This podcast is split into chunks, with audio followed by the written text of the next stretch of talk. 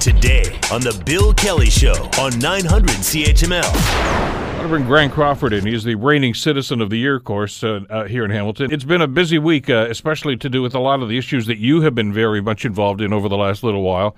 Uh, you heard comments this week on this program from Chief Girt and uh, yesterday from Mayor Eisenberger and yesterday the Police Services Board.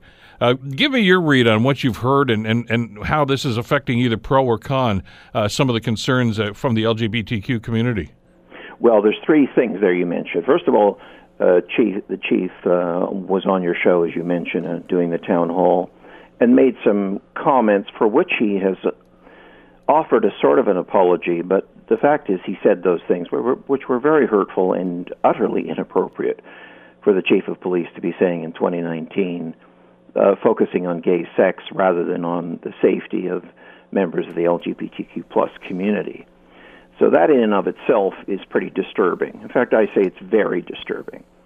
Uh, Mayor Eisenberger was on with you for a town hall, and he basically said there's nothing he can do. He's uh, and he and he sort of focused on um, the criminal code as it relates to hate crimes.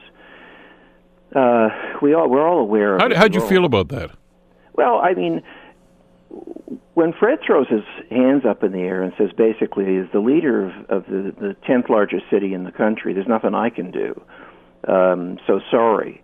It's not good enough. It's not even nearly good enough. And in fact, I think it's unconscionable on the part of the person we call mayor. The Bill Kelly Show, weekdays from 9 to noon on 900 CHML.